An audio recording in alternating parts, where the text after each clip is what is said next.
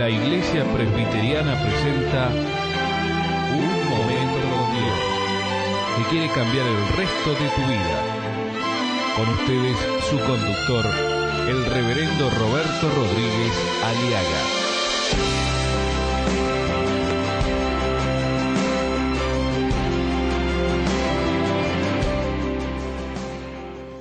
En el Día de la Madre, en esta fiesta popular a nivel mundial, hay ciertos lugares característicos que siempre se llenan y de ciertas cosas o ciertas realidades. ¿Sí? Los negocios se llenan. Algunos para comprar un regalito para mamá, u otros para mirar y solo mirar. Y quedan con el deseo de regalar algo a su madre. O madres que miran vidrieras o miran los negocios y desearían que eso lo comprara el esposo o los hijos. Hay otro lugar que se llena en el Día de la Madre. Es el comedor de la casa. Se llena de familias, de parientes. Algunas casas se llenan, comedores de la casa se llenan para hacerle cocinar y lavar platos a mamá. Otros se llenan para celebrarle y festejarle y darle un abrazo, un beso. Hay de todo. Y hay otro lugar que se llena de gente también. Son los cementerios. Donde se llenan de hijos o hijas o esposos o mujeres que van llevando una flor a la tumba de la que en vida fue. Otro lugar que se llena de personas o de regalos, o también se llena de ausencias, son los geriátricos, o clínicas, o lechos de dolor, de madres que sufren el dolor interno, ya sea de enfermedades físicas, psíquicas, emocionales. Esto es el cuadro real de nuestra sociedad. Y al pan pan y al vino vino. Hablemos las cosas como debe ser. Quiero hablar ahora a las madres que sufren de enfermedades agobiantes. Programas anteriores estuvimos hablando de madres que sufren el problema de las deudas económicas o deudas emocionales. Ahora vamos a hablar a las madres que sufren enfermedades agobiantes, que están o en un geriátrico, en una clínica o en un lecho de dolor. La Biblia nos pide al que respeto, respeto, al que honra, honra. Así quiero llegar con este mensaje a madres que sufren enfermedades agobiantes. Señor, ten compasión de mí, pues me siento sin fuerzas. Podría ser la oración de una madre enferma en este momento. O en el, día de su, en el día de la madre, o en su mismo día. Hay madres que sufren y están diciendo, Señor, devuélveme la salud, pues todo mi cuerpo me tiembla. Hay madres que están repitiendo a diario, estoy temblando de miedo. Y tú, Señor, ¿cuándo vendrás? Hay madres que pueden estar clamando a Dios diciendo, ven Señor, salva mi vida, sálvame por tu amor. Y parece que no hay respuesta de Dios, como que parece que Dios se ha olvidado de ellas. Y no es así. Hay madres que están diariamente hablando y pidiendo y, expresando, estoy cansada de llorar, porque noche tras noche lloro tanto que inundo de lágrimas mi almohada. Esta es una realidad, un cuadro real de las madres que sufren, mujeres que sufren y algunas tristemente sufren solas porque no hay nadie quien los haya ni siquiera visitado o consolado o ayudado. El dolor me nubla la vista, dicen otras madres, en medio del lecho de su dolor.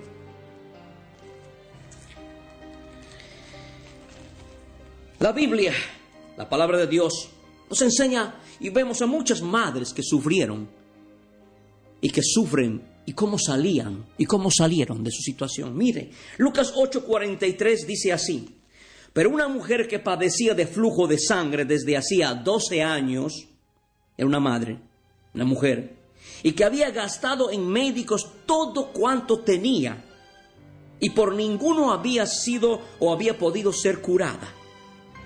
Se le acercó por detrás, está hablando ahora de Jesús, y tocó el borde de su manto, y al instante se detuvo el flujo de su sangre. Esta historia es conmovedora y muestra un cuadro real de madres que sufren, mujeres que sufren enfermedades agobiantes y algunas hasta vergonzosas, que ya ni mencionarlas siquiera quieren. Una madre con una larga e interminable enfermedad. Solo ella sabía lo que padecía. Y hay muchas madres que solo ellas saben lo que sufren. Hay madres que no cuentan ni a sus hijos ni a sus esposos sus enfermedades que de adentro los van carcomiendo lentamente, porque han perdido ya toda esperanza o han perdido todo consuelo. Algunas han sufrido la decepción y la desilusión de que ya no pueden contarle a sus seres queridos porque parece que fuera una carga para ellos. Y sufren solas. Hay mujeres, madres que sufren y lloran solas por su dolor. No tienen ayuda de nadie. Están cansadas de llorar porque noche tras noche inundan de, lágrimas sus almohadas y su dolor les ha llevado a nublar la vista. Ya no ven, ya no ven ni siquiera un rayo de esperanza y de solución a sus problemas. ¿Está usted así, mi querida madre, sufriendo esta situación? Dice la palabra de Dios que esta mujer había gastado en médicos todo cuanto tenía y por ninguno había podido ser curada. Madre que se ha desgastado. había gastado todo y se desgastó también ella.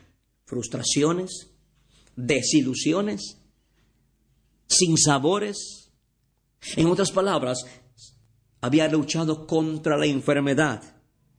Había luchado esta madre contra la adversidad y en la constante lucha por salir, lo único que logró, no solo su decepción de no poder, no solo de entender su impotencia, sino que se había deteriorado lentamente. Y es así la enfermedad incurable muchas veces, que nos agota, nos cansa, porque uno lucha, porque uno quiere vivir. Hay madres, mujeres que quieren vivir. ¿No quiere usted vivir? Y ese mismo deseo de querer vivir y el mismo deseo de no poder luchar contra este enemigo, la enfermedad, hace que uno se canse y baje los brazos. Job 13, 28 dice claramente, y mi cuerpo se va gastando como de carcoma, como vestido que roe la polilla. Esto es la verdad. Acabo de recibir una llamada telefónica de una clínica, de una mujer que hace seis meses está luchando contra la enfermedad del sobrepeso. Me decía entre sus lágrimas, entre sus, sus palabras entrecortadas por el dolor y por la impotencia y el temor, me decía, he bajado 30 kilos de peso, he sido operada. Pero ahora yo pensé que ella iba a salir de la clínica. Pero resulta que los médicos detectaron dos problemas más, aparte de los, de los excesos de kilos de peso que tengo. Tengo la médula de la espina dorsal, aplastada. Y sobre eso tengo los meniscos quebrados y gastados en mi rodilla. Y yo no me había dado cuenta, me contaba esta señora.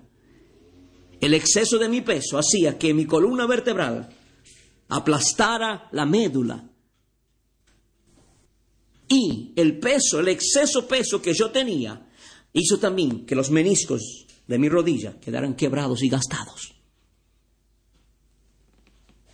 Y decía, no puedo salir de esta clínica.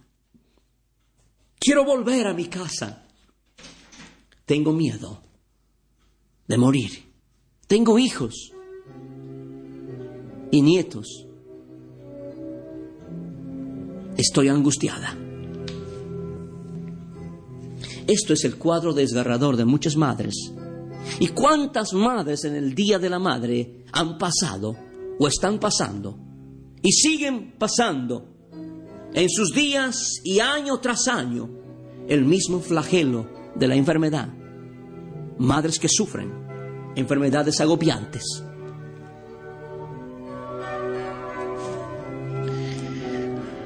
Los que hemos tenido madres que han sufrido, los entendemos muy bien, que hay hijos que sufrimos muchos, daríamos todo por ellas para que nunca se enfermen. Y hay hijos también que les importa un comino, que sus madres estén enferma. Hay hijos que no quieren que sus madres se enfermen porque no quieren perder su sirvienta. Hay hijos que, que, que no quieren que su madre se enferme porque realmente quieren verla sanita y quieren pagar por todo lo que ellas han hecho por él. Hay esposos que cuidan a sus esposas y bienvenidos y benditos sean esos hombres que cuidan a ellas para que no se arruguen temprano, para que no se marchiten y hacen todo lo posible para tenerlos siempre hermosas a sus mujeres, a sus esposas. Y no solamente el día de la madre sean felices, sino todos los días de su vida. Pero hay maridos que han arruinado la vida de sus esposas. Les han arrugado la vida con sus indiferencias, su maltrato, con su falta de amor, con su irresponsabilidad, con su infidelidad, con sus violencias, ya sea físicas o psicológicas o espirituales. Y ahí está esa pobre madre, arruinada. Madre, tú que sufres. La Biblia dice que aun cuando dices que no ves a Dios, tal vez estás pidiendo a Dios y le dices, ¿y cuándo vendrás, Señor? Salva mi vida, sálvame por tu amor. Y ves que no hay respuesta. No es que no hay respuesta, sí hay respuesta. El Señor nos promete que aun cuando digas que no ves a Dios, espéralo, espéralo, pues tu caso, tu necesidad ya está en su presencia. Dile, Señor, yo te traigo mi caso. Aunque no vea con mis ojos naturales, pero quiero creer y ver con mis ojos espirituales de que tú, Señor, eres mi alternativa, mi esperanza de gloria.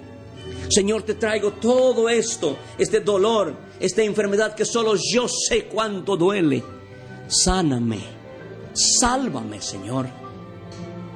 Ten piedad de mí y restaura mi vida, porque quiero volver a vivir en el nombre de Jesús. Aleluya. Aleluya. Escuchar nuestros programas ingresando a www.unmomentocondios.com.